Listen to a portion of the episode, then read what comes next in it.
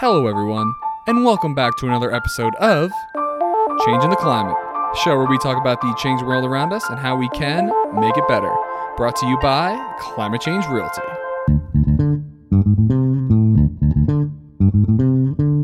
Hello everyone, and welcome back to another episode of Changing the Climate. No intro music this week because I'm doing it live. And you know what? You know, this is um, this is just me this week. Oh, whoever's watching, yo, drop drop me a comment. I'll, I'll answer any comments or whatever throughout this podcast. I'll try to see them on Facebook or on YouTube. Um, or don't drop me a comment if you don't want to be um un, un unhinged or whatever. Have the, the veil taken away from you so you can be um behind a, a screen. But um yeah, so I wear a suit every single week. Um. So I'm looking up and down at two cameras. I wear a suit every single week on this show, and I wear a suit every single day when I go and knock on doors. But um, we're gonna talk to the we're gonna talk to the man behind the man behind the show, the man behind the uh, the podcast show, the uh, Changing the Climate. Is this? Oh, I just said the same thing three times. And uh, and uh, Climate Change Realty, which is my business that I will absolutely never give up on, which will probably be the theme throughout this entire podcast. So excited to welcome my guest, Ethan Shapiro, the real Ethan Shapiro, the guy who, you know, when I'm not wearing a suit, I'm pretty much either, you know, running around shirtless outside in Boulder or I'm wearing a tank top. So I figured it would make more sense for me to kind of show the real, the real guy. You know, I wear the suit. I call it a bit of a satire, you know, like we all, you know, we have these suits that we wear and then you tuck your tie and stuff. But no, it's it's fun to be professional. So anyways, we always love to get the, the show started with a little bit of background on who you are and how you got to be doing what you're doing today. So I'm going to address that question to um, to me today, and I'm going to pull this up so I can actually look at the camera and look at you guys. Hey everyone, this will be, um, if you're listening to this, it's always a pleasure to have you. You know, I'm going to be doing this podcast every week for the rest of the year, and, and just like this is kind of like the, the main show of Climate Change Realty. So a little bit of background on who I am. Ethan Shapiro, climate change realtor, obviously. I was born in Manhattan, New York on May twenty-seventh, today, nineteen ninety-seven. I grew up in Ringwood, New Jersey uh, for eighteen years until I moved out to the promised lands, as I call it, of Boulder, Colorado. Um, so if you want to hear my whole backstory, you know, we went through the whole thing on episode number four of Changing the Climate, so this is not going to be my back the whole backstory. I, I took like a whole hour and fifteen minutes. I'm going to try and do this episode as one hour, but we'll see how it goes. Um, yeah, so born born in Manhattan, grew up in New Jersey. One of the most pivotal um, growth factors, I want to say, in my life is that I actually went to summer camp for ten years at Camp Poco McCready, where the um, the motto was turning boys to men. So when I was eight years old, I was shipped off out of my comfort zone. I talk about this a lot on the first episode. So yeah, I spent ten years going to summer camp. I was always, you know, having to socialize with all sorts of different people. And then I, oh, I just have a bullet. It says high school. Um, I went to Lakeland Regional High School. I was the youngest Uh, school captain, in, in, the youngest captain of a sports team in school history. Sophomore year, spring track, I became the captain of the track team with a bunch of other captains as well. I wasn't the only captain, but I always say that because that, that was pretty fun. Um, I was the director of the Lakeland Morning Show, which was a bi-weekly news show produced by the kids in video class. I don't know if someone from video class is watching this right now, but that was a crazy year where we got into all sorts of shenanigans and it was a blast. Um... I used to party really, really hard in high school. I mean, we'd go out drinking every single weekend. I smoked ounces and ounces of illegal pot in New Jersey for many, many years. I've kind of eased off on that as I've gotten older. But that's pretty much what I would do in high school. Uh, track, making videos, and partying my freaking ass off. I mean, I partied so much in high school. It, it was um, it was a blast. And it's I've kind of, I always say, like, I kind of partied so much in high school that I kind of got out of my system. Good morning, whoever's watching on Facebook. College, as I mentioned. Promised lands, Boulder, Colorado. I knew I knew where I wanted to go right away when I saw the when I saw the school. Get as far away from New Jersey as I possibly could, far away from the unethical, unethical, illegal uh, marijuana laws that I was um, violently opposed to in New Jersey, and all sorts of stuff with that.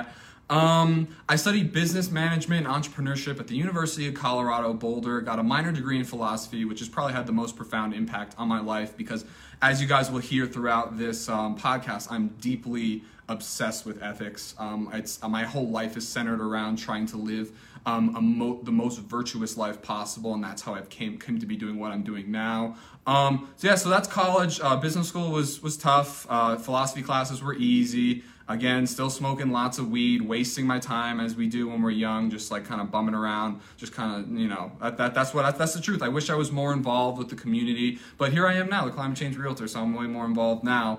Um, then my third year, in July of twenty seventeen, I actually shipped out to go live in Australia for study abroad. So again, I was studying I studied a lot of finance, business, no philosophy. Actually, I had one philosophy class in Australia. But um, yeah, so I fell in love with this girl from the U K. It was pretty, pretty much as soon as I got to Australia. And I was supposed to be there for one semester. It was study abroad. But I actually ex- decided to extend the trip because I was like so in love and having so much fun. And I had so many friends there. And honestly, all the, the classes were pass-fail. Uh, so it was like I could get a bunch of credits and it was like a third of the price of C U, so it was kind of like a no-brainer for me to stay in Australia. Yeah. Um. So then I then I come back. Um. She came, my my ex came to visit with me in uh in New Jersey. We had a good time. I introduced her to all her friends. She went back to the U K. Totally broke my heart. We she we wanted to. She tried to do the long distance thing, but you know. You never know with people, you know, you give people the benefit of the doubt. I, I knew it probably wasn't going to work out, but I'm always willing to try, even if something seems impossible. But um, yeah, she wanted to do it, so we did it. And then three weeks later, she was like, I don't want to do it. And I was like, great. And I was like, great. I was like, oh, like I died. Um, so then I just dove into work. You know, I just, I just started working like eighty hour, honestly eighty hour weeks at C U. So I worked like forty hours a week at different various jobs. I was an intern at Boomtown Accelerators. I had fifteen credit hours and I was working at the rec center. So, in, you know, in order to cope with like heartbreak, I would just work, work, work, work, work. And I guess that's kind of still going on now, but my heart is not broken anymore. It's, it's pure and lovely, I would say, because it's been quite a few years and I've had some experiences since then. So then I graduate from C U and I actually sell everything I own, all my video games, all my possessions, anything that doesn't fit. I should have brought the backpack out. Anything that doesn't fit into a blue JanSport backpack, I like sell and get rid of. And then I go live in Europe for, for what I thought was going to be like a long time, like forever. So December of twenty eighteen, we're at now. We're sitting at May of twenty twenty-one. Um, and then I... Uh, Long story short, I, I found real estate investing, and that, that was really what caught my attention when I was in Europe. Is like I had a lot of heartbreak stuff going on and trying to figure out who I want to be. I graduated, have this degree in entrepreneurship, obsessed with philosophy, and uh, I wasn't quite into ethics as much as I am now. But um, I was obsessed with wealth building, which I'll talk about later in the podcast, how this obsession with building wealth is really misguided and will lead you down the wrong path, even though I feel like I'm on the right path. But like it's because the more and more I've gotten away from search, searching for building wealth and search more for building my virtues and my uh, my purpose in my life, I've found much more happiness and satisfaction in what I do. But be it be it as it may, twenty-one-year-old Ethan Shapiro was obsessed with building wealth. So I have this vast knowledge of how to build wealth through investing in securities and investing in real estate. Real estate was what I was learning when I was in Europe. Uh, I started my own company in the U K where I was looking to invest in short-term lets and different properties like that. I ended up dissolving the company and just moving back home where I did an apprenticeship with my father, who's a traveling jewelry salesman. He goes to different hospitals and is a vendor salesman who sells jewelry um, to like nurses and doctors and anyone else who's there using this thing called payroll deduction, so they could buy jewelry from him and it'll come right out of their paycheck, and he'll actually donate fifteen to twenty percent depending on the, the uh, hospital to, to the uh, the auxiliary. So like if he sells one hundred dollars worth of inventory, um, fifteen dollars of it will go to the hospital. So I didn't realize that he might have inspired this whole climate change realty thing, but apparently he um, he did a little bit. So I worked for him. I worked with, with him from April until about August of twenty nineteen, I want to say, and then I came back to Boulder because I just, you know, Jersey sucks and there's no opportunities really for me there. And obviously, you know, there's kind of some sort of, I believe there's some sort of spiritual callings in life where you kind of make these decisions and go to places where you're meant to be at that time. Little did I know I'd get deeply, deeply involved in, in the climate change movement. And Boulder is kind of one of these like climate capitals of the world for people who are really interested in fighting climate change and creating socially responsible businesses and um, fostering good Um, environmental policy in general.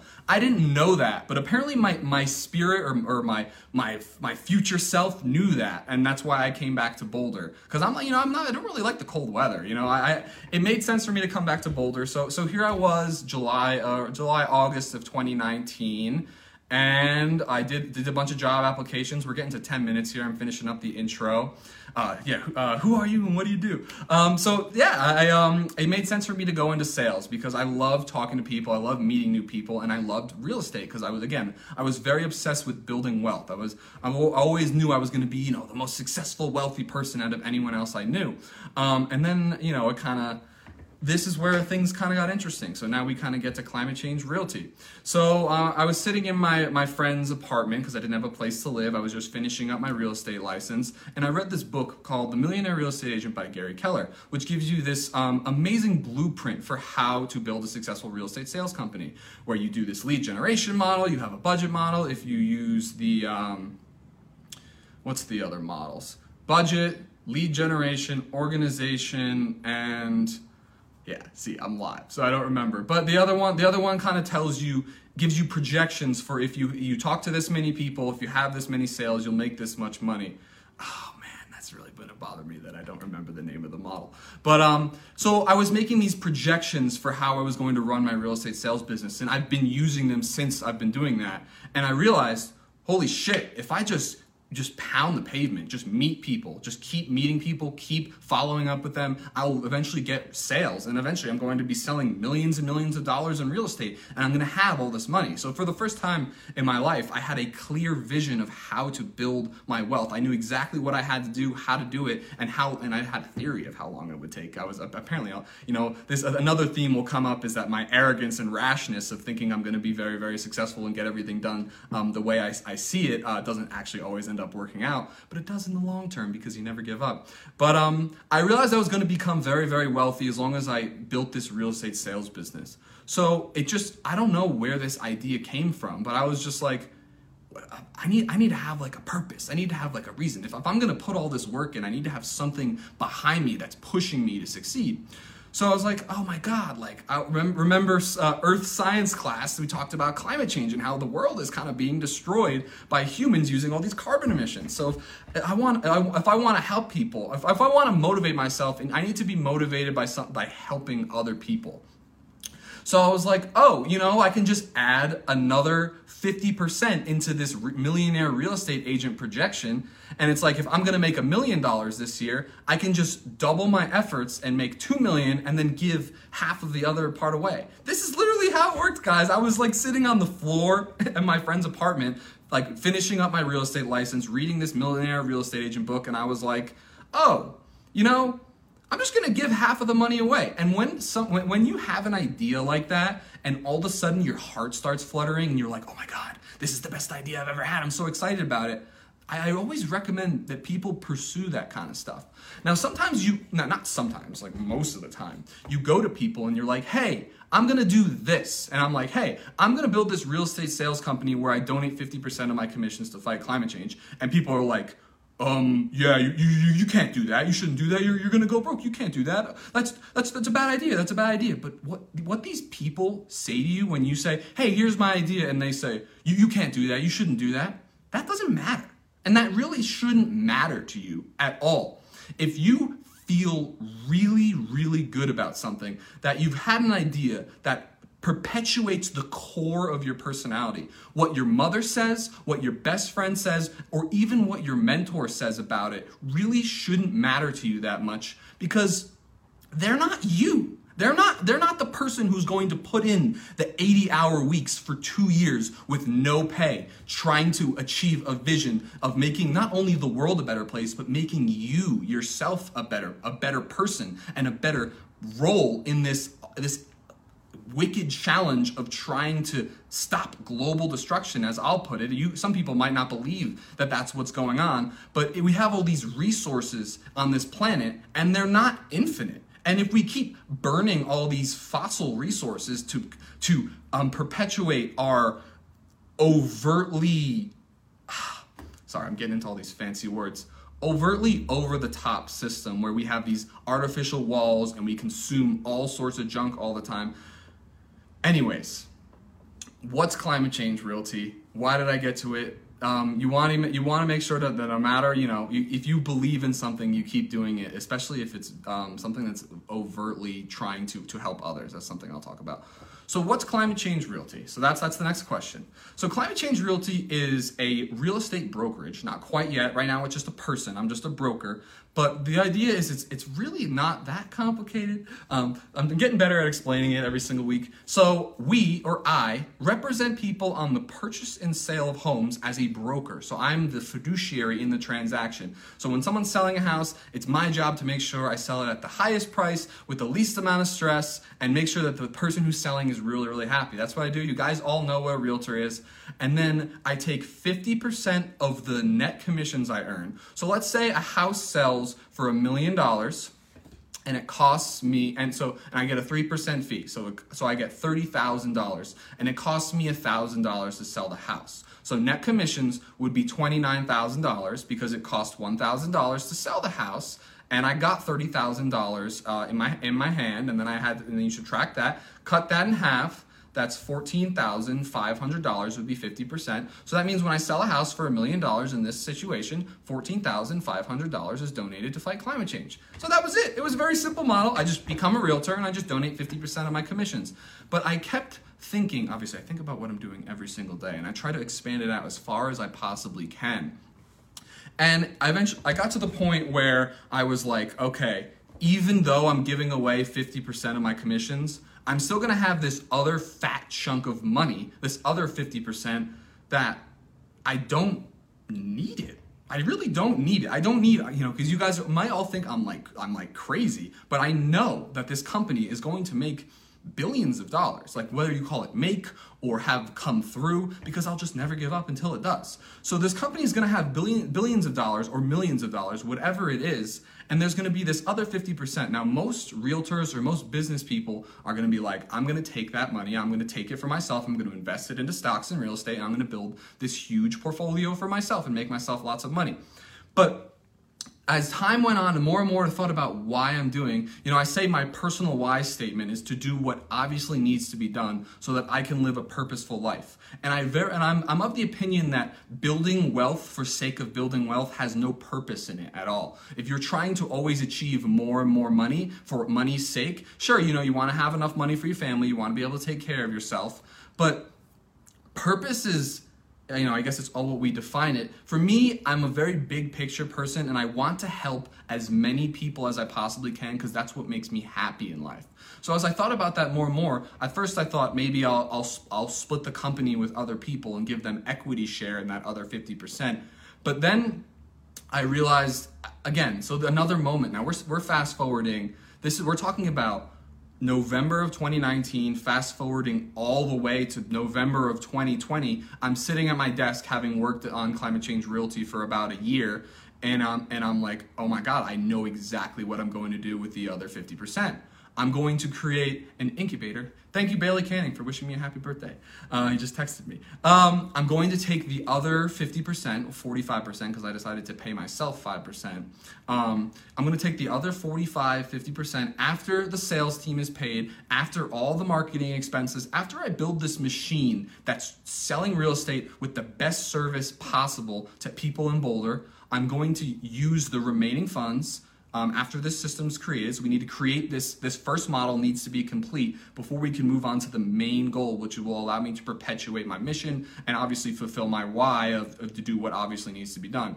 So I, I thought that be that at first I thought, okay, if I donate fifty percent of my commissions, that'll be enough. I'll be able to, you know, I'll just donate millions of dollars to fight climate change and we'll be good. But it's it's not enough. We need we need more businesses working on this stuff. So I'm going to create an incubator in Boulder using the remaining money from the business. So I'm not going to be taking the money from this business. People need to understand, when I show up at your door and you think I'm like virtue signaling you saying, use me, I donate fifty percent of my commissions, like I'm the best realtor ever. I'm trying, I'm, I'm not trying to brag about what I'm doing. I'm trying to inspire people to create ventures similar to this dedicated to the principles of enlightened self-interest, which we'll talk about later. Sorry, this vlog's probably, or not, this podcast is going to be all over the place, but you guys will get You guys will get, if you listen to the whole thing, you'll kind of get, get what I'm getting at.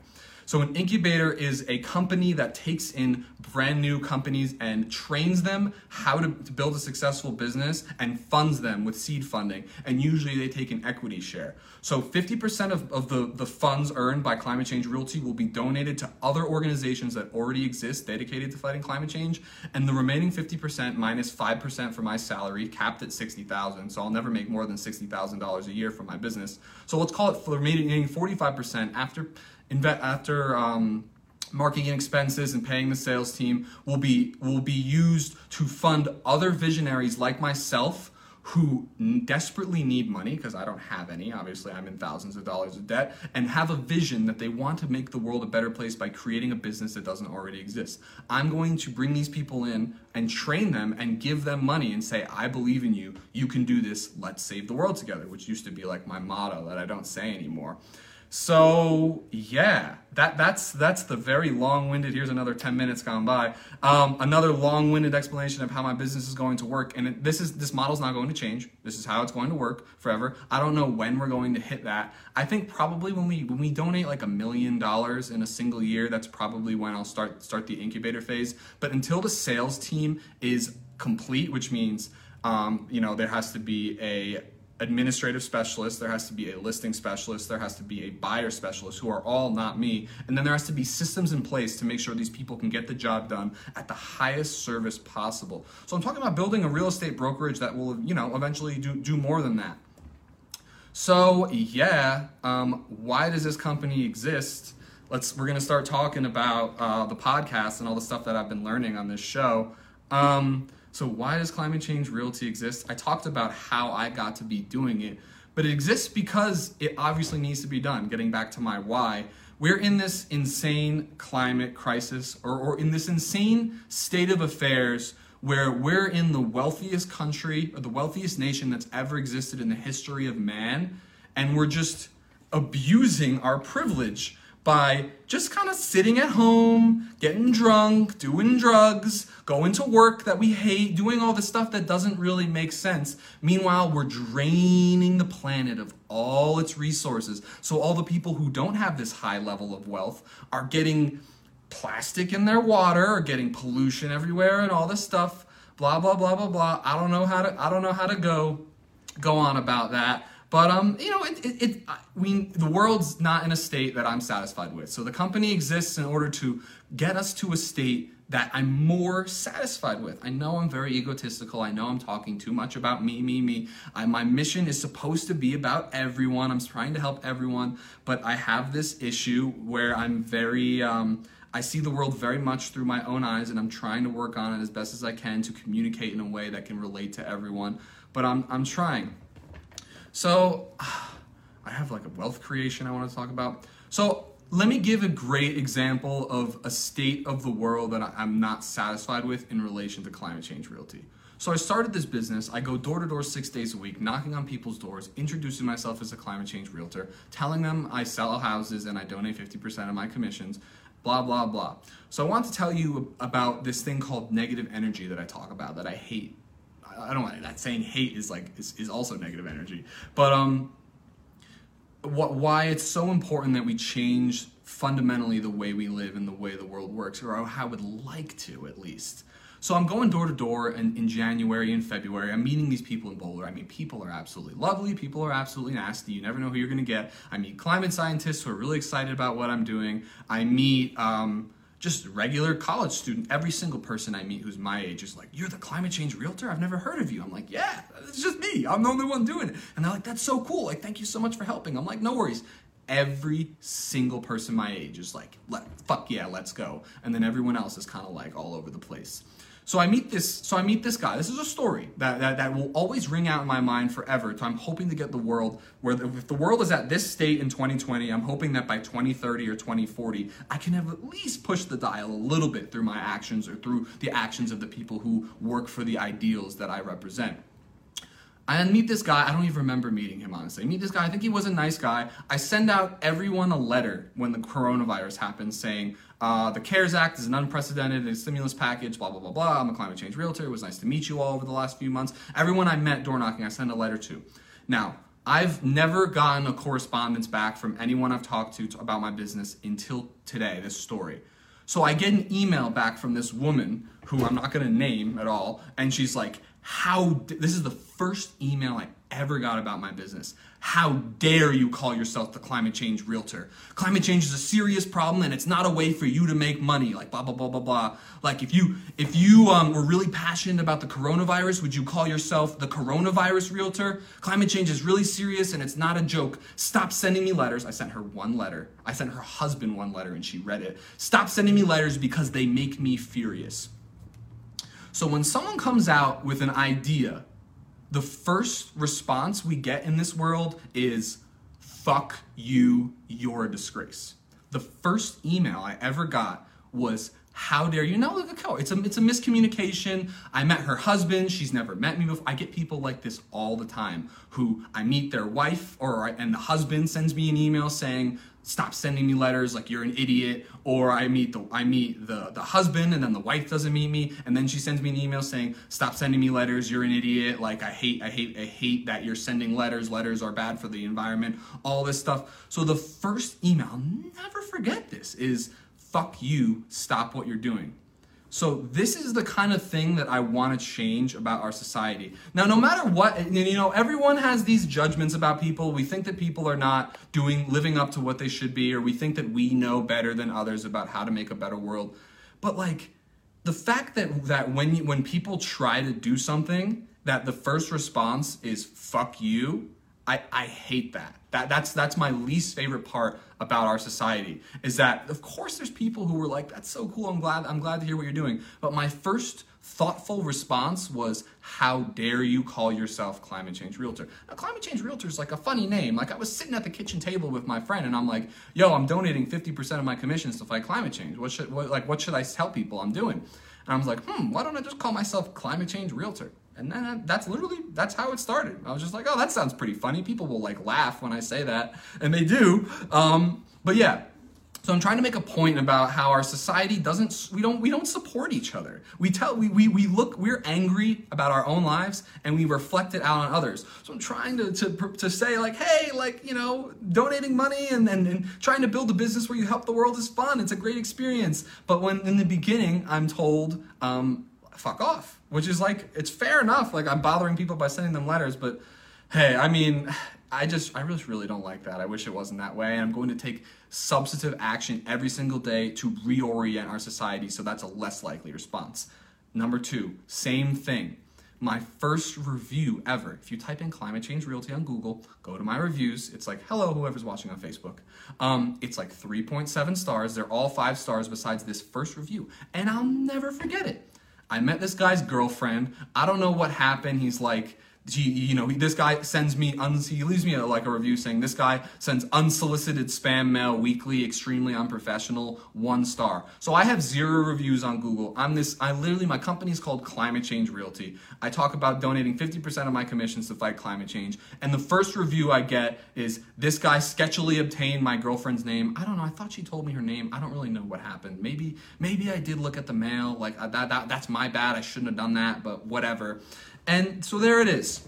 My first email, how dare you call yourself climate change realtor? My first my first review, um, this guy is, is spamming us with mail. He's extremely unprofessional. So it's like, what what would most people be like, okay, uh, the world doesn't want me to do this. The world wants wants you to just go blend into society and just get a job and, and not try something new and exciting, because the first response you get is, pfft. The second response, the, the first review you get is, pfft. So that, what are you supposed to do? So you have to believe in yourself, and believe not based on what other people think of you, but what you think of yourself and, and what you're trying to achieve with your life is that it's going to be positive, and you have to never give up on that, no matter how many people are like,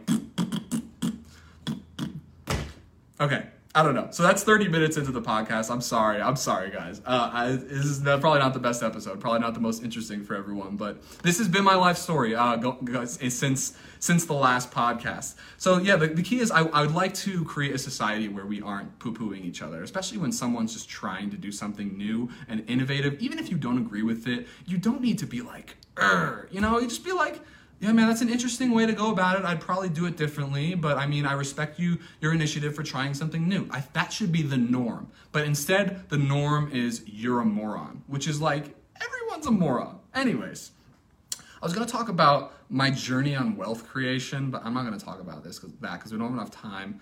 But yeah, so let's talk about, now we're getting into the second half of the show, let's talk about the changing world around us and how we can make it better. So so beyond negative energy, what's going on with the world, and, and why am I really, really passionate about trying to help it through um, donating money to fight climate change or inspiring other people to start ventures that are dedicated to the principles of enlightened self-interest. So let's talk about enlightened self-interest, and then we'll talk about, basically the rest of this, we'll be talking about what I've learned on the podcast and my my, my amazing guests who have just been absolutely blown away by every single week someone comes on this show.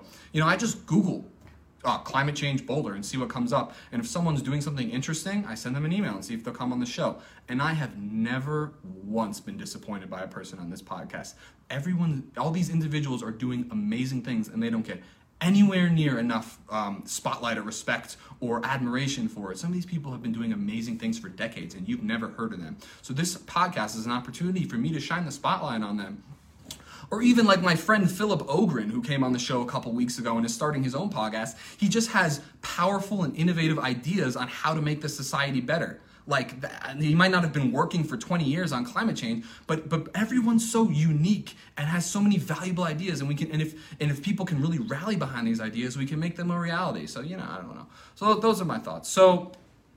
So this show is, is not just focused on climate change. It's about, I obviously haven't talked about climate change for thirty minutes on this show now. It's about how to make the world a better place. And the way I want to do that is by showing you guys through the eyes of these, these amazing people who, I mean, some of them might be famous in the future. Famous people come on the show. Um, some of the people are famous in Boulder, like that. Like I had the mayor on the show, or I had the previous mayor, Suzanne Jones, who, who's the founder of like EcoCycle, which is this company that everyone's aware of. But even like, Like one of my favorite episodes is just talking to like Brad Pellman from Pellman's Automotive. Like not only is he like the nicest guy ever, who I like loved having on the show, but like this guy's been working for decades on his own business. This this automotive but this automotive automotive, excuse me, this automotive repair shop. And you know, you hardly hear about them. They're doing all sorts of social media stuff. I always like their posts on Facebook. Um, that was one of my favorite podcasts, just to sh- shine the light on someone who's been working really hard with a kind heart for so many years. And now his wife is really into like a green emphasis in recycling, and they have all these amazing environmental policies. So like everyone can make a difference. Anyways, um, so as far as like, let, let me let me say, I haven't mentioned that like the mission statement of Climate Change Realty is to create a business-oriented solution to the most pressing challenges of our time so that future generations can focus on the distinct challenges of their time. So you might have heard that kind of throughout my ramblings of, of this podcast, but that's what the stated mission of the company is, and that's and the way I go about doing that is through my donations and through the incubation model, which I'm going to, um, which I'm which I'm building. Cam Brad's watching on Facebook. What's up, brother? Um, so yeah. So the, the thing that I think is the most pressing challenge of our time right now is something called the Anthropocene or the Holocene extinction, which is this mass extinction event. Sorry, bro, I'm talking about mass extinctions. Probably not the most optimistic thing on, on your Thursday, but your birthday's coming up too, man.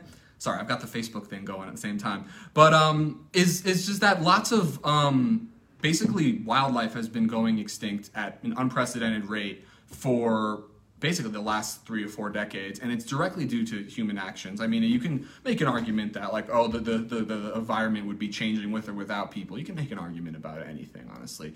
But the evidence shows to the fact that human beings are responsible for this unprecedented decrease in wildlife. So, so life is dying, and we're taking all the resources for ourselves. It's not cool.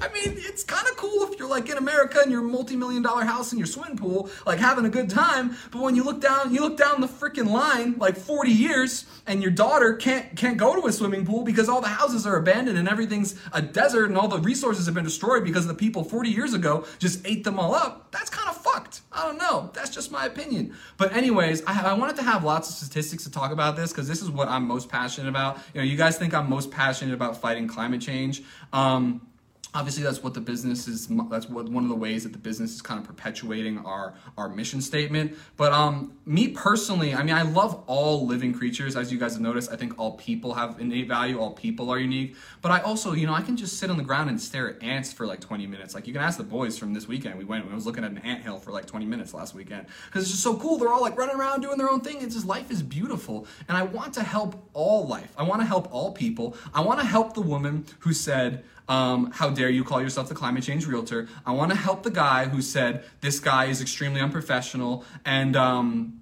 is a disgrace or whatever. I want to help them. I want to help the woman who, when I go show up to her door and say I'm the climate change realtor, she's like, oh my God, I've never heard of that. That's the most inspiring thing I've ever heard. I want to help everyone, and I want to help everything. Now, that's why I choose to focus on the climate, because we all live in the climate. Um, but, you know, I'm I'm most concerned with this unprecedented rate of species extinction. I've always had a profound connection to, to animals and the animal world. I see the innate value in every single living being. Um, so, yeah, so wildlife populations have decreased by sixty-eight percent since nineteen seventy. So, uh, fact check me. That could be wrong. It, what, if, what if it was forty percent? It's still really bad. You know what I mean? So let's think about this. Let's say that there's one hundred beings on the planet, you know, just to keep it simple. That means that since nineteen seventy, you know, things are born and things are died. I've died. That means that thirty-two are left today. thirty-two out of one hundred. Why is everything dying? Why are things going extinct?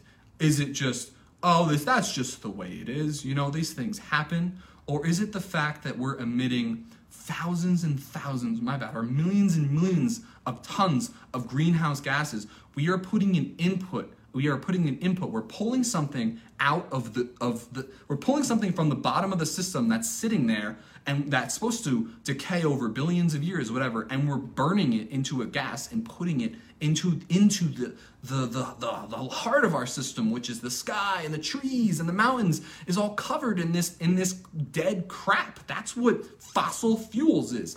It's fossils. Fossils are dead carcasses of, of beings that of over billions of years that have been deposited into the ground, mostly in shale oils or coal. I don't know if coal is made out of, it must be, it's called a fossil fuel. I don't, you know, see, I'm not, I'm still not a genius on this stuff, but we're pulling all this crap out. Whoever's watching on YouTube this whole time and is still entertained, I appreciate you.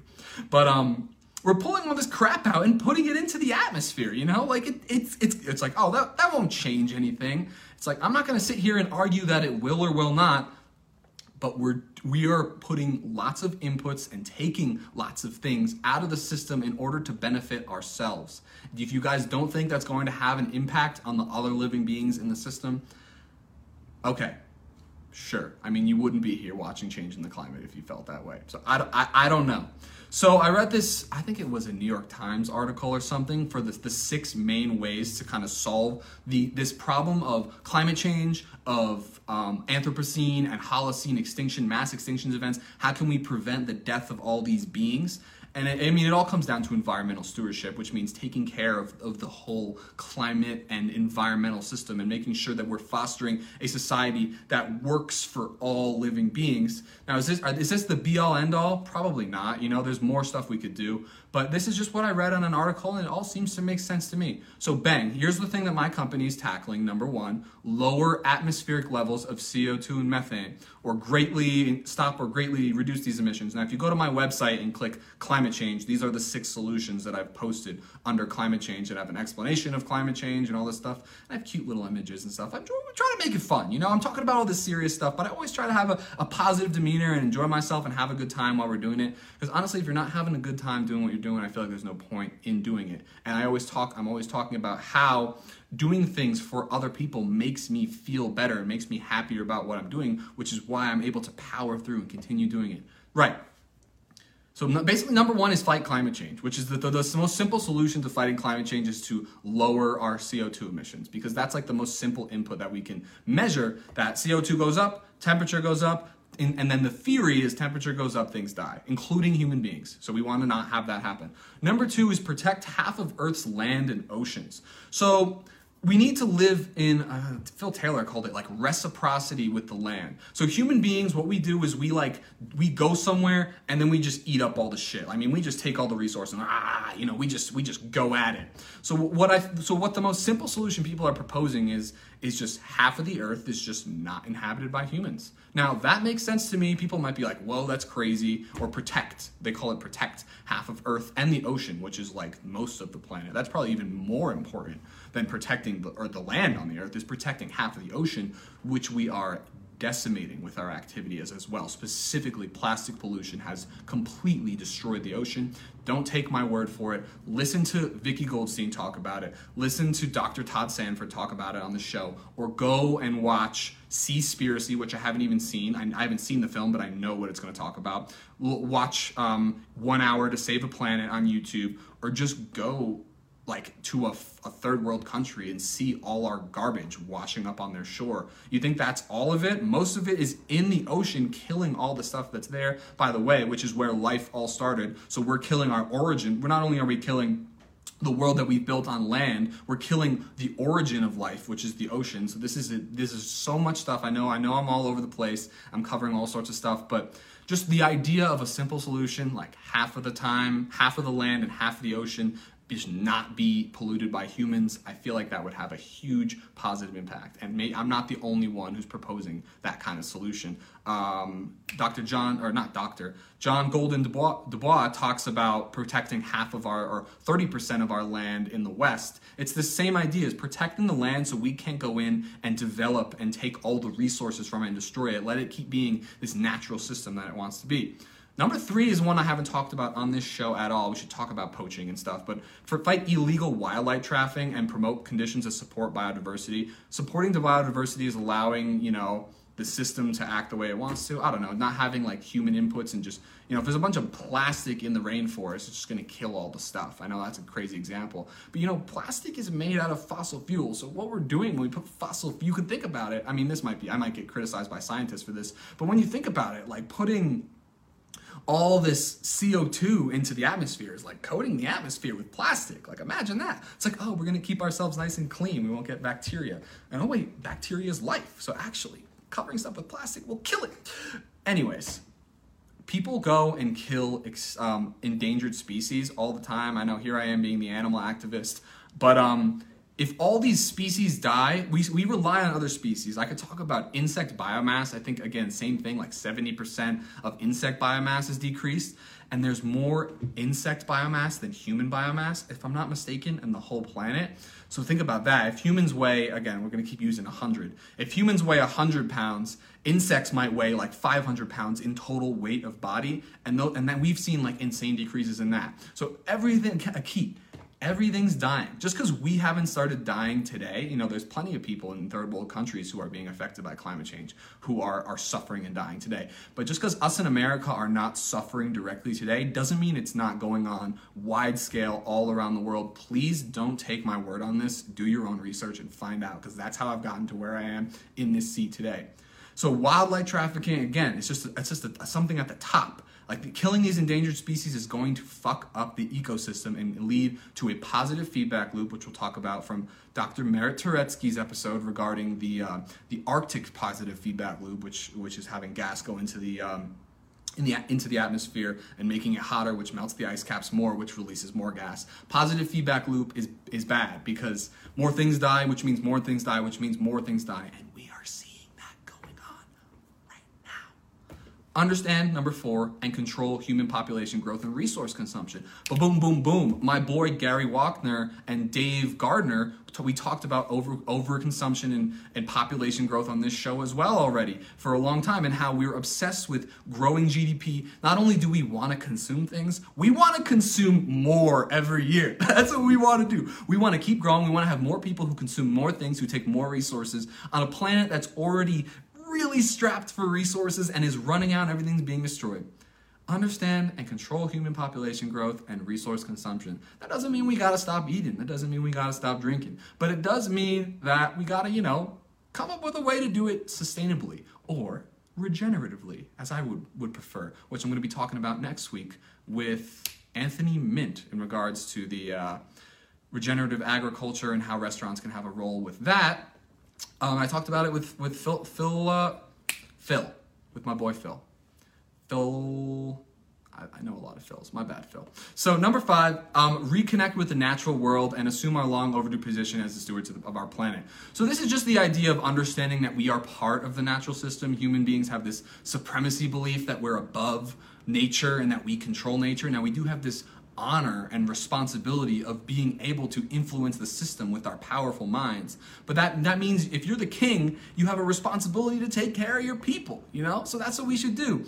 And then I, I added a number six. This wasn't, this wasn't in the New York Times article, but I added spread more love, positivity, and optimism, because if you get an environmentalist who wants to help the world and the first thing they hear is how dare you try to do that, or how dare you call yourself the climate change realtor, or you're extremely unprofessional, one star, that's that's gonna disincentivize people from doing that. So I want you guys to realize that when you have a, a, a bright-eyed young person who thinks they can help the world and you tell them, eh, it's probably not gonna work, man, that's not cool. That's not gonna help us fix all this shit that's going on. As, as, I've, as you guys have heard, everything's kind of fucked, like there's lots of things dying, but that, but we have the ability to control it, and that's the most beautiful thing. We can use our cognitive abilities to have a positive impact on the world, and you're gonna need to support people who wanna do stuff like that instead of telling them, eh, it's probably not gonna work, man. Now you guys might think I'm I'm naive as a young, now I can say twenty-four year old,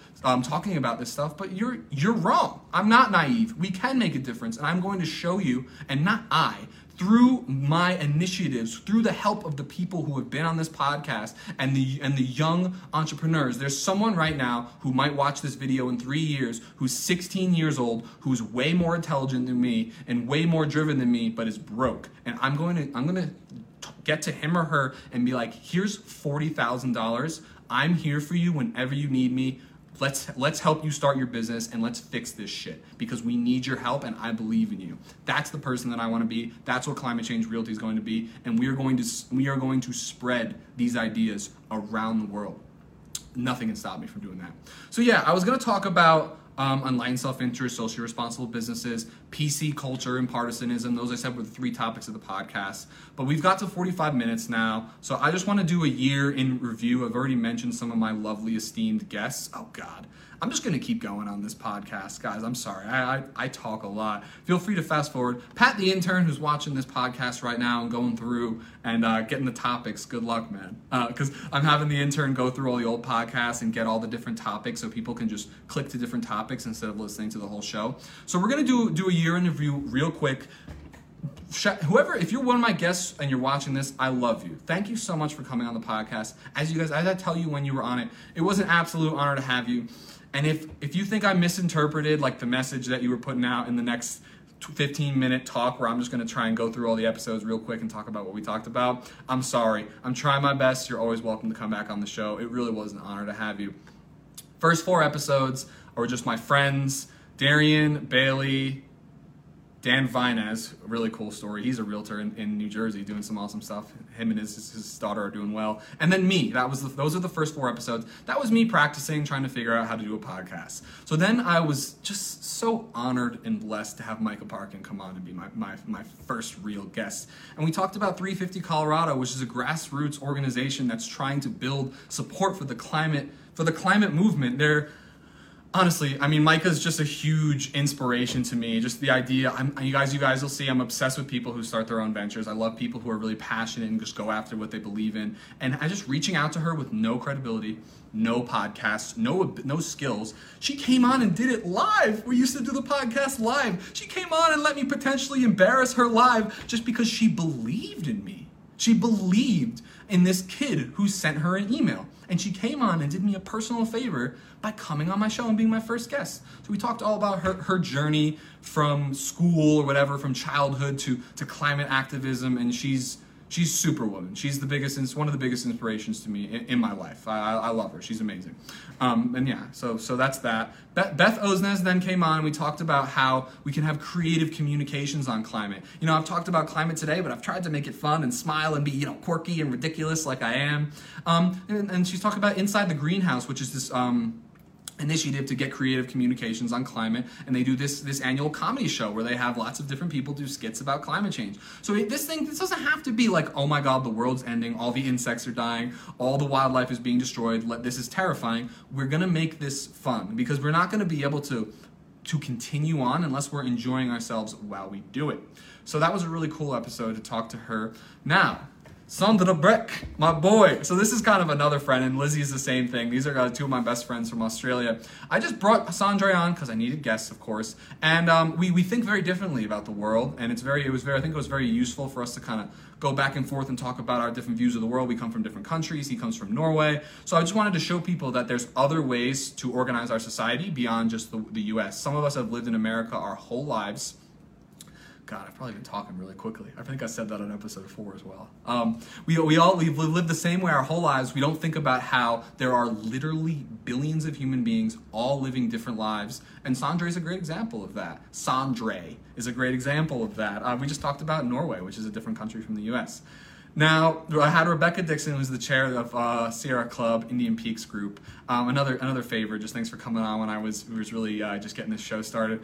And we just talked about how these climate concerns can be apparent in our daily lives, like how everyone everyone's kind of contributing to this this current situation that we're in. Like she talks about just like light pollution, for example, how like leaving your lights on, not only can it like bother your neighbors, but you're just like wasting energy. Like you guys might see right now, besides like this, like my lights are off. Plus you like save money. Like I always turn the lights off if I can. Just like these little things are great, and now everyone, you know, we people, a lot of people who are like trying to be climate activists think that like individual action, little things were like the big thing, but I think education, just being aware of the issues and taking massive action is, is really important. But who, who cares what I think? Apparently, however many views this video gets people, is how many people care, um, for now. So yeah, um, Lizzie Hart, my, one of my best friends, lives in the U K, uh, very passionate, just passionate progressive, just like someone who's like, honestly, like the sweetest girl ever, just like my really good friend. We just talked about how we're just, we're not cool. Like these, these young people are not cool with the way this world works. Like we want, we want to change it. We want things to be better. And I'm going to take, uh, we, I keep saying I, I apologize. I am a, you know, I'm a visionary leader guy, but I'm not going to do it alone. We, the youth, I don't, I don't speak for all the youth, but are not satisfied with our society, and we want it to be better. And I'm going, I'm, I'm personally, and my organization is going to take substantive action every single day to make sure that happens. All right, so now we really start getting into the podcast, where I had Vicki Nichols Goldstein come on and talk about the Inland Ocean Coalition and how water, which is like the most abundant thing on our planet, where most of life on our planet exists, is essentially the most important resource we have, and you can have an impact on it no matter where you live. Second person watching, hello, whoever's here.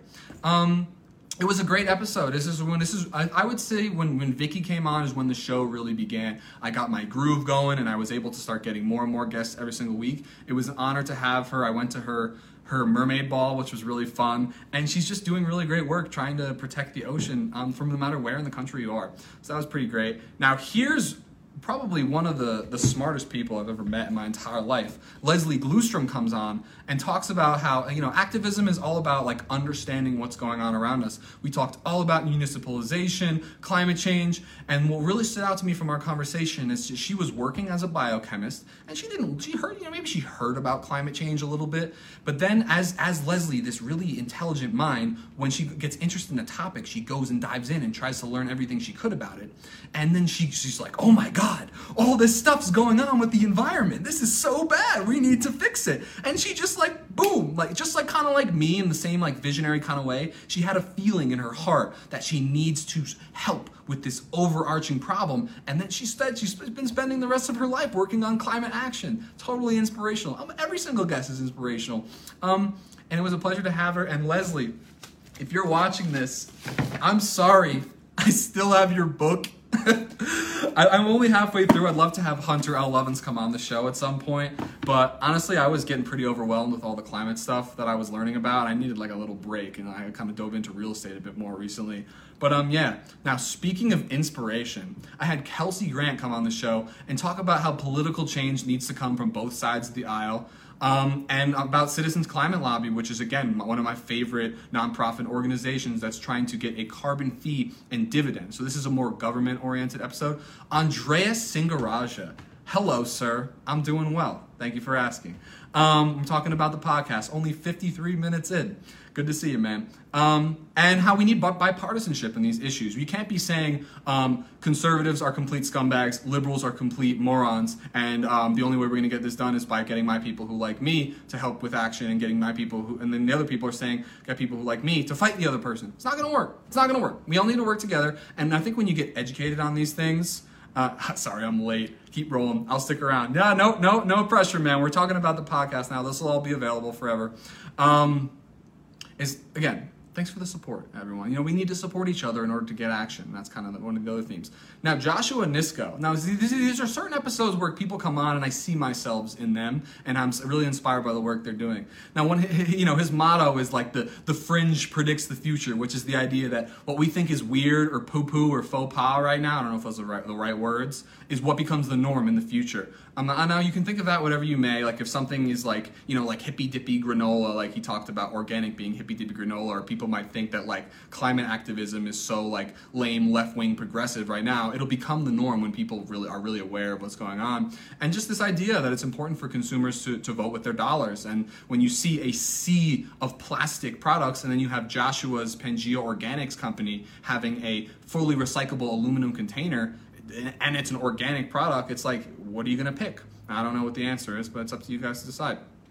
John Golden Bois, uh, Western Resource Advocates. We have a unique role here in the West, where these these vast, amazing plots of land that need our protection for the fu- for future generations and for the health of our planet. I talked about protecting fifty percent. Uh, Andreas is going to love this. Talk about protecting fifty percent of our lands and oceans um, in order to foster a better society and create a better world, because we're not living in in sync with nature, and we talk about that a lot on that episode. And uh, John's just a, John's just a really nice guy, and I, I got I gotta say hi to him again.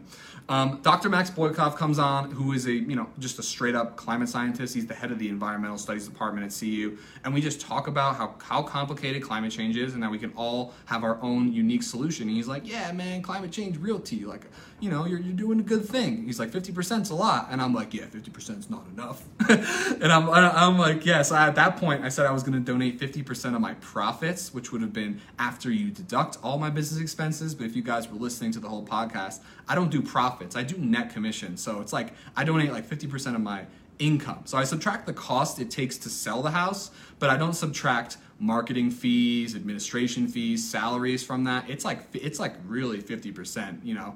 So um, that was cool. Now, here's probably my best friend, uh, Debbie, if you're watching this, my best friend in Boulder, besides like Jill Park, who I just helped uh, buy a house.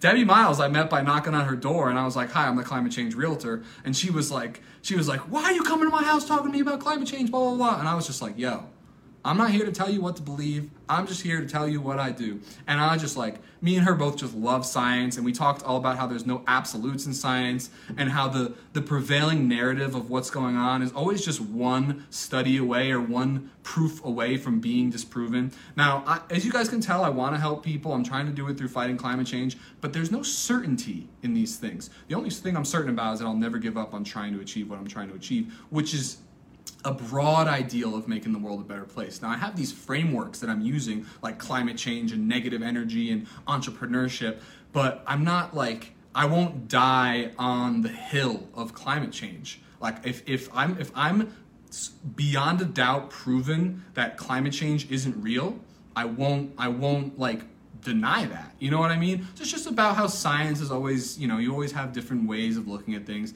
And there is this debate that still goes on in this country about whether climate change is happening or not. And I'm not going to say anything further on that. Doctor Merit Tereski, honored to have her on the show, just talking about something you never talk about, which is like marshlands and the Arctic in the north. And we talked about the idea of the positive feedback loop earlier, where, excuse me, there's these rich deposits of carbon in the peat moss. And the peat moss, I think is, is the right term, will will melt as the temperature goes up, which will release more carbon into the atmosphere, which, as we've theorized, or is, is the prevailing idea, will make the temperature go up even more. So that's that positive feedback loop, which is um, negative, which is bad, because we don't want more, we don't want more emissions and more blah, blah, blah, blah, blah, all that stuff. Um, Merritt is just a wealth of knowledge when it comes to this stuff. She's so she's fallen into the peat. She studies the peat all the time, and we're honored to have her in Boulder. Suzanne Jones, previous mayor of Boulder, co-founder or founder, I'm not sure, of uh, EcoCycle, and we just talked about what would it mean to have a zero waste economy. So why why are we throwing things into the trash when we can create a system that will reuse all the resources effectively? So, I mean, honestly, you guys got to check all these episodes out. This is what we're talking about. This is this is the, the topics on this show. I guess I don't need to go through all this. People might be bored by me talking about this. But I just want to honor honor the work of these people who have come on and talked to me. Jeremy Epstein, again, talking about business, the business of climate change, how carbon sequestration is this amazing business opportunity, and entrepreneurs have an opportunity to create corporations that are going to have a net positive impact on the world. There's all this carbon that's already in the atmosphere, and we need to take it out to get back to a more livable climate in the future, is the theory. So Jeremy, again, all these people who live in Boulder are, are geniuses. Like, I'm just like lucky to be able to talk to them. You know, if I get one percent of their brain rubbing off on mine, maybe I'll be able to stand stand up uh, stand up and actually talk about some stuff instead of being like, yo man, what's good? Like, I'm Ethan Shapiro. Like, maybe I'll actually be able to, to be intelligent one of these days. But um, then I had the, had the mayor of Boulder on the podcast, Sam Weaver, and it's just about how we all have these opportunities to create business. I'm sorry, not we all. That Sam has created two businesses that converts waste energy into in waste into energy. Excuse me. So like there's like for example, think about like if your exhaust pipe on your car was like powering your home. I know that's not going to happen, but like, you know what I mean? Stuff like that. I think one I found, one I found, one of the things I found from this book that, that Leslie gave to me is that energy efficiency is, is basically one of the biggest solutions to climate change. Not only is it mark, is it marketable because we're making something that's better, but it just, energy efficiency just makes so much sense. It's about using what we already have in a better way. Boom. There's one hour. So this is going to be a long podcast. Evan Allison came on, again, with the Citizens Climate Lobby, and we talk about climate change is, is complicated. There's a lot of these moving parts, and when you understand um, that every single aspect of society is related to climate change, you realize that everyone has a role to play. And then even me and Evan just having that conversation was playing a huge role in trying to do our best. I love Doctor Todd Sanford. Doctor Todd Sanford, I hope you're watching this, man. It was great having you on. I mean, we, we talked about Ocean First Institute, which he's involved with, and how the ocean has one of the biggest roles to play in climate solutions. We emit greenhouse gases that acidify the ocean. So not only are we killing like the planetary system by creating a um, a climate that's less livable, but the more C O two that goes into the ocean, it creates this stuff called carbonic acid. Yeah, don't, don't, I don't know too much about science, but this is what I remember from the podcast. Is, and then carbonic acid, when the ocean's more acidic, it does stuff like killing the coral reefs, which is one of the, you know, one of the most dense, amazing places for biodiversity in the world, and they're all dead. So, great job, everyone. I hope you're enjoying your, uh, sorry, I don't want, I don't want, I don't want to, I don't want to be mean like that, but it's not, it's not going that well. Uh, I've seen the reef with my own eyes. It's, it's, it's dead. We, we can bring it back, but it's, it's, it's dead. And carbon emissions are definitely a contributing factor. Um, Alyssa Harding, um, we, we, we need revolutions in pack, revolu- we need a revolution in packaging. There's so much room for innovation in all these fields to not only make them more efficient, but just like a better product in general. Like I always get these Amazon packages with these plastic sleeves that I put into the, the garbage. Now I, I really like getting stuff from Amazon, but we need, we need packaging that doesn't, you know, destroy the ocean and the planet. Microplastic, all that stuff. Alyssa, again, extremely inspiring, amazing person to talk to. Boom, that was twenty twenty. Then we get into twenty twenty-one. I'm talking to Alexandra Schlunz from Earth Justice, and it's just like, law's really complicated. It takes a really long time to see changes, but the point of this episode is to show you, okay, yeah, that stuff, fair, it's really complicated, but there are people who are dedicating their lives to making these changes, and they do not get enough representation at all. They did not get the spotlight. You guys are seeing Kim and Kanye on your T V, or you're seeing Trump, whereas this this woman is now is working for a nonprofit organization. I think I think they're a nonprofit. Yeah, they're completely donation based, and these people are are spending their entire lives. Some people spend twenty years working on a case, and finally they win. Like this huge um, ExxonMobil thing happened yesterday. Um, for climate change. These things don't just happen overnight with law. It takes a really long time to see action. Now, on to the next one. We talked about, I talked to Brad Pellman, Pellman's Automotive. We already mentioned him in the podcast. So I, you know, people ask me what my favorite episode is. This is, this is high on the list, man. Now this is, we're not talking about climate change. We're not talking about, we're talking about entrepreneurship a little bit. We're not talking about nonprofits. We're talking about a man who's been working his entire life And now he just has this awesome business, and they're really focused on green auto repair. They're really focused on being environmentally friendly. And he's like one of the nicest guys I've ever met. I just love Brad. I don't know. I'm sorry. I just love Brad. All right. Then um, Jeremy's wife, Susie Strife, came on the show to talk about how education is one of the biggest pieces on climate change. She works uh, in, the, in, the, in the Boulder County government or the Boulder City government. I want to say Boulder County for uh, climate action and uh, resilience. She's just, again, another person who's just a wealth of knowledge about climate activism and how to how to change the systems to make them better. Um, so, like, for example, she talks about how, like, something she was doing, she's like, when... like when people like throw trash on the ground or something to do with like an airplane, like just some of the things we do, like if you're aware of the environment, it's just like, oh, that doesn't really make sense. It's like, oh, we, we just take all our shit and just dig a hole and bury it. It's like, oh, okay, that's what we do. It's like, hold on a second. Like we only have, we have finite resources, finite land. Does that really make sense? I don't know. Sorry, Susie. Um, it was an honor to have you. Dave Newport, head, uh, was, he was the head of the C U Environmental Center. You know, I'm, I'm, I'm, this is all coming from memory. I don't have like their titles. I have their name and like little notes. I'm trying to remember them all. Dave Newport, um, really nice, really, really fun guy to talk to, honestly. Like comes on like eating like grapes and stuff, just like chilling. He's like, I, I love people who don't care about how they like project themselves to everyone else and they just be themselves. That guy was awesome. Um, we need to bring everyone to the table to deal with this kind of stuff. It can't just be me, Ethan Shapiro, the white male from Ringwood, New Jersey, working on climate change. We need to bring people from the bottoms echelons of society together because they're the ones who are being impacted the most. That was one of the biggest takeaways from the podcast I had with Dave. It was awesome. Mark Steele, the artist, guitar player, painter. I think he's a painter. Yeah, he's, he makes art. He was a cool guy. Uh, we had a long podcast. We were just, I mean, we were just loving each other, having a good time. Um, collaboration's key. We all need to work together. There's so many great people working on these issues, and we need to support one another, and that's what they're trying to do with Boulder dot earth, and I'm sorry that I haven't been involved too much with that, but as you guys can tell, there's been a lot going on uh, over here. I've been doing all these podcasts. I've been, we haven't even gotten to, like, door knocking and stuff yet. All right. Now here's like a really fun podcast. I talked to Phil Taylor, last name Taylor. I know, I know. I talked to a bunch of Phils, but uh, Phil Taylor from MADA. Um, we need to consider what the land wants to be, rather than just what people want from the land. So if we weren't here, what would be going on? You guys remember, you know, go look at like Chernobyl and like see all the buildings covered in vines. Like the natural system has a way it wants to be, it wants to evolve, and that was a very interesting way to look at things. And we're going to talk about the work Phil's doing on, on next week's episode a bit more. Um, with Mint, Mister Mint. Um, Brittany LeJess, um, she just wanted to start a business, and she was passionate about educating and inspiring people to live a more, again, that eco-cycle, zero-waste life. And she has all these amazing ideas she's learned, I think, from just, like, Instagram. Uh, Brittany was was awesome to talk to. I mean, she's just, she just went for it. She just started her own business, and, and she's, like, tells you, she's like, yeah, it's really fucking hard. And, like, trying to, like, educate people about what you're doing, they don't get what you're doing. So you got to, like, make sure you, you know, explain to people why you're doing what you're doing and, like, be clear about that. I don't know. Frank Wentencap, Dave Sloan, Green Builders Guild.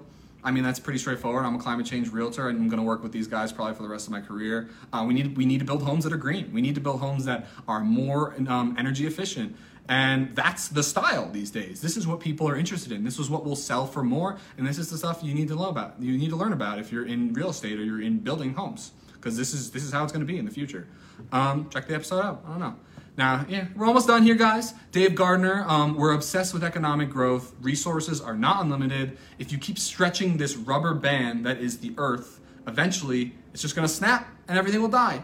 We're kind of there, pretty close. But we have, you know, we can build from the ashes. But um, we're pretty close to a complete collapse as far as this system goes. And you guys might not believe me, but all the signals, which again, in this book, tell you that, like, This this can't go on. You know, how long how long is it we going to keep going of just over consuming everything? I don't know.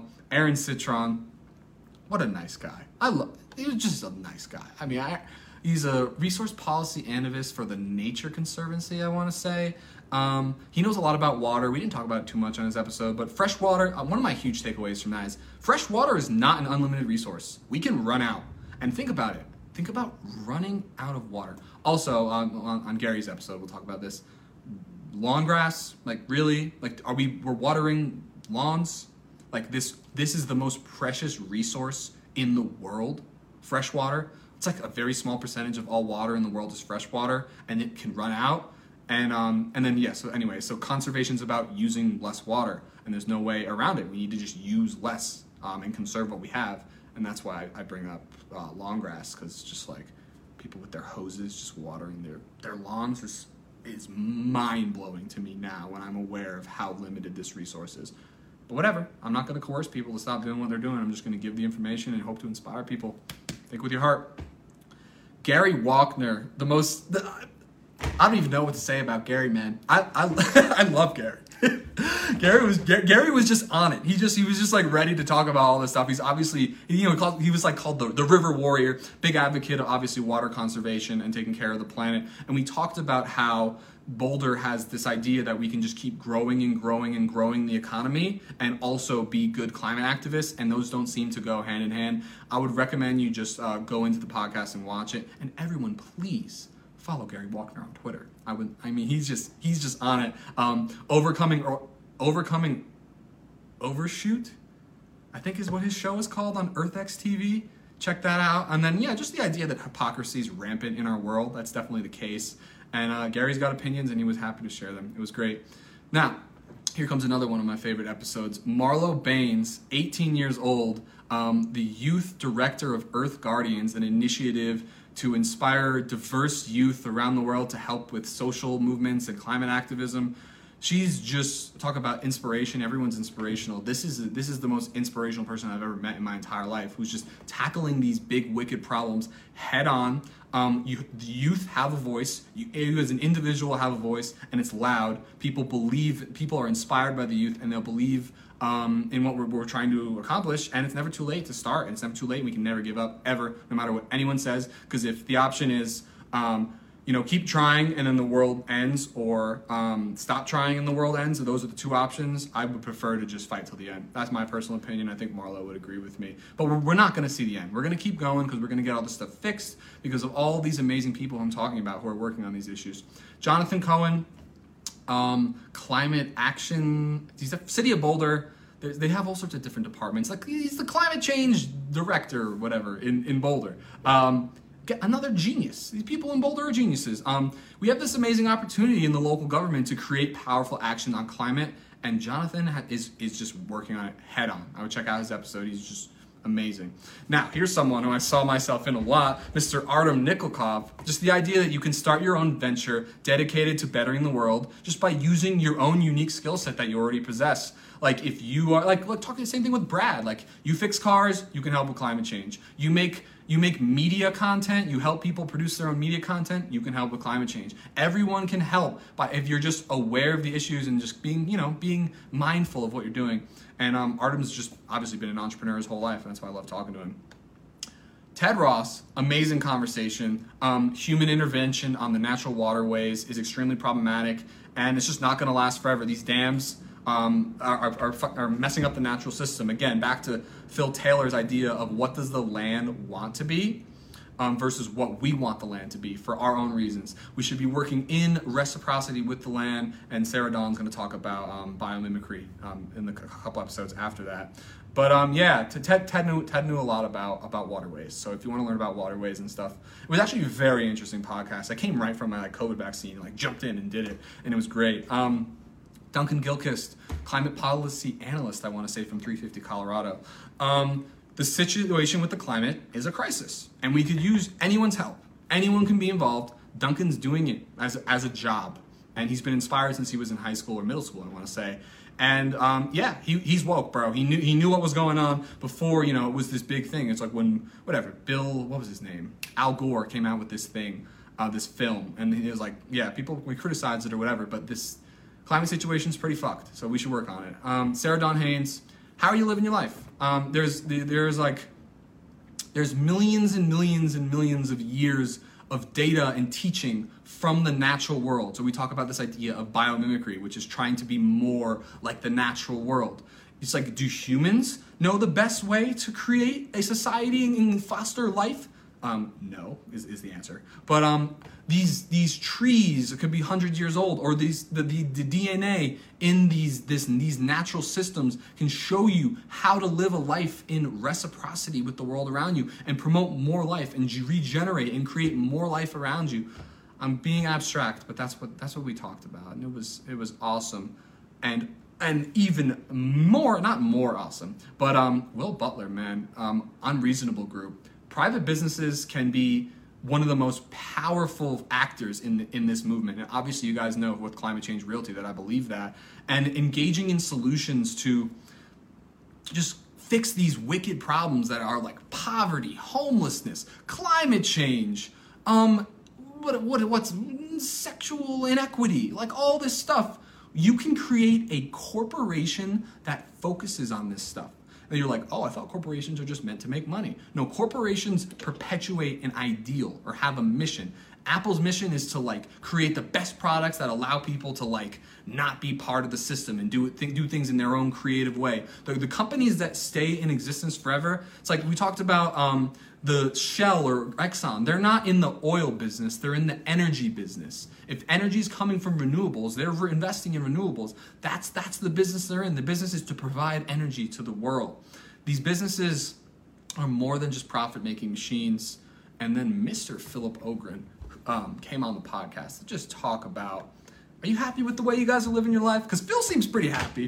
Um, he doesn't drive a car. And then there's all these alternative ideas of how to live our life a more communal way. And it's not even that alternative. There are countries around the world who all live together in communities and are very happy. I guess I'll say, don't knock it till you try it. You know what I mean? Like, like there's all these different, what, what future do we want? Do we want a future where we're all in our own little boxes alone? Or do we want a future where we're living in a community together and creating a better world? I don't know. And then Shay Castle came on to talk about the local government and uh, how you can have a role in it, and how, and her amazing Boulder, Boulder Beat News venture where she's trying to provide information to the community.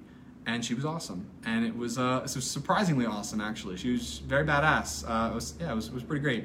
So that that's that's Changing the Climate so far. Um, right here at the end here, I'll probably make this a clip. All right, that's been an hour and fifteen minutes, not bad. Um, Ethan Shapiro, Climate Change Realtor. First donation ever happened today, yesterday. I mailed a check for three thousand one hundred seventy-five dollars to three fifty Colorado and three thousand one hundred seventy-five dollars to Citizens Climate Education, which is a sister company and subsidiary, I don't know if subsidiary is the right word, sister company of Citizens Climate Lobby.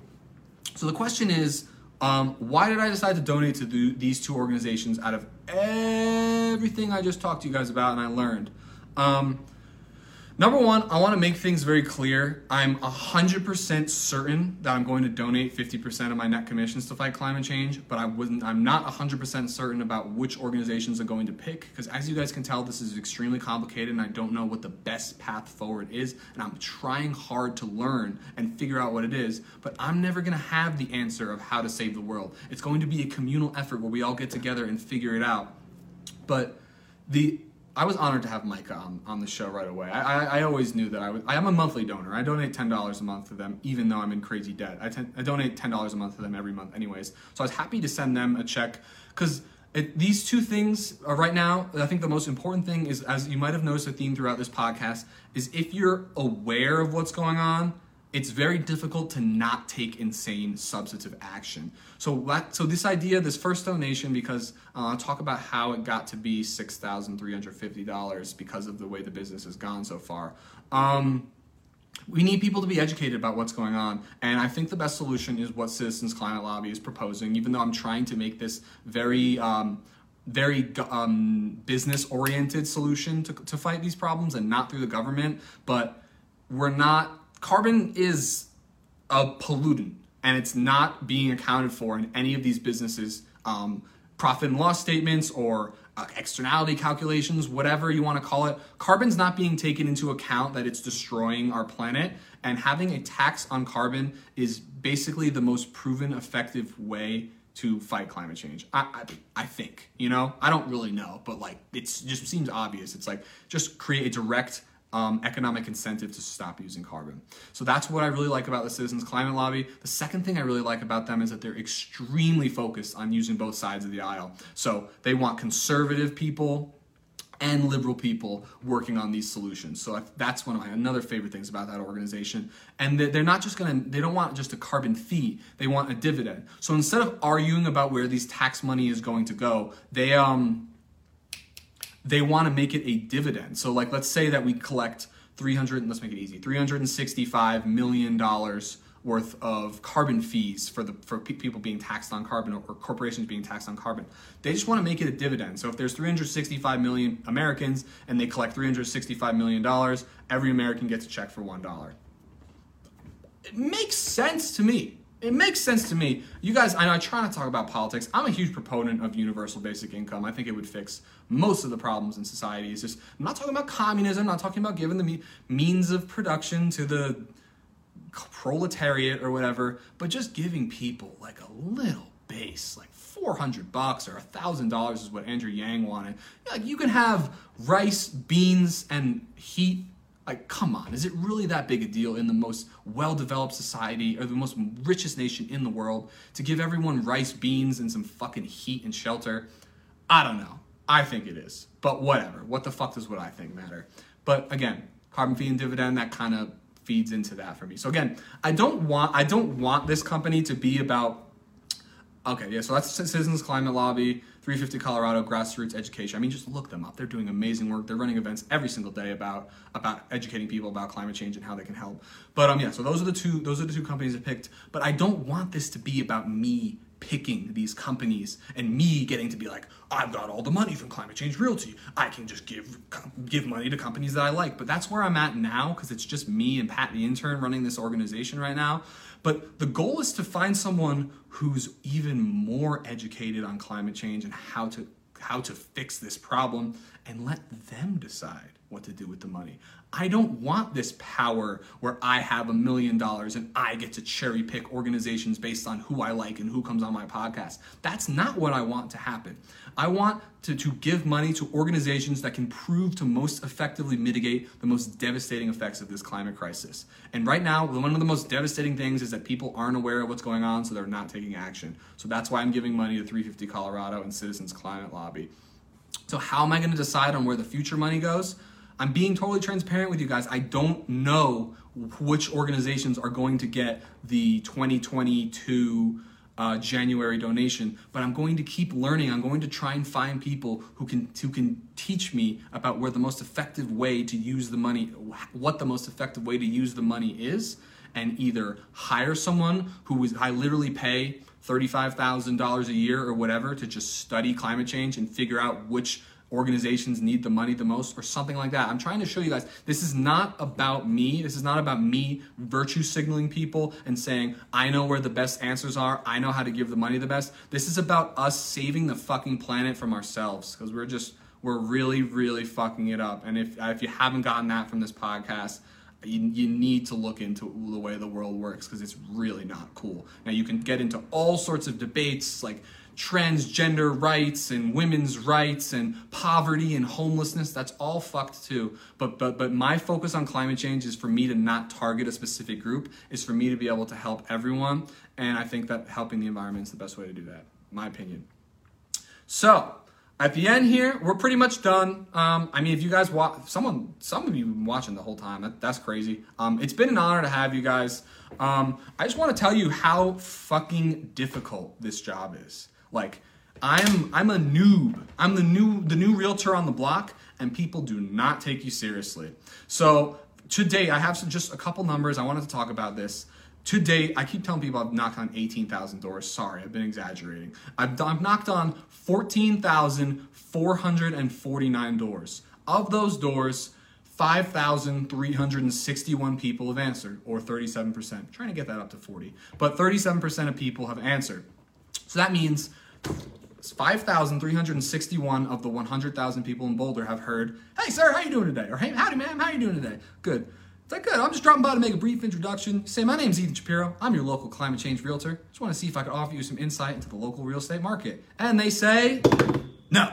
So then I'm like, yeah, no worries, no worries at all. Any chance you could offer me any information about the neighborhood, just reasons why people tend to move in or out of the area? And then we, you know, maybe maybe they'll engage with me and actually have a conversation and see that I'm a real human and not just a robot salesman.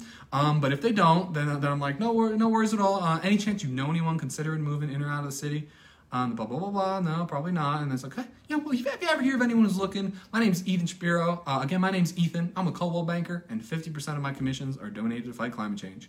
Oh, what was your name, sir? And, that, and that's that's how it goes. Six days a week, hundreds of doors a week. And some people are like, this guy's ballsy. Some people are like, this guy's annoying. Some people are like, this guy's the most inspirational person I've ever met, and they can just tell right away. I don't know. Everyone's different, but um, five thousand three hundred sixty-one people have been subjected to that so far, and that's going to keep going up throughout the rest of the summer because I'm doing ninety a week.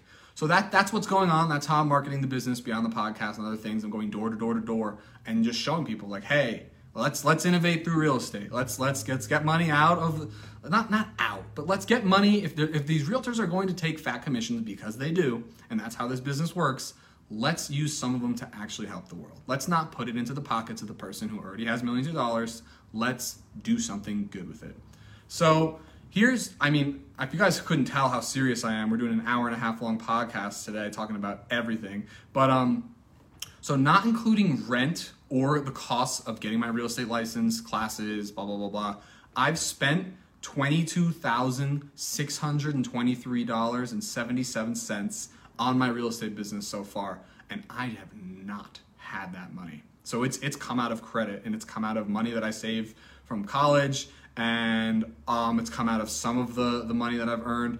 So I've I've spent twenty-two thousand six hundred twenty-three dollars and seventy-seven cents. I've made to date, as of this week, it was like way less, but now I've made twelve thousand seven hundred twelve dollars and thirty-five cents in my real estate career. That's from one referral and one buyer. My listing's coming back up on the market next week, and we are gonna keep getting more. We're never gonna give up. But for now, I'm I've made no money basically, because I had, you know, twenty-two minus twelve is negative blah blah blah, negative ten thousand.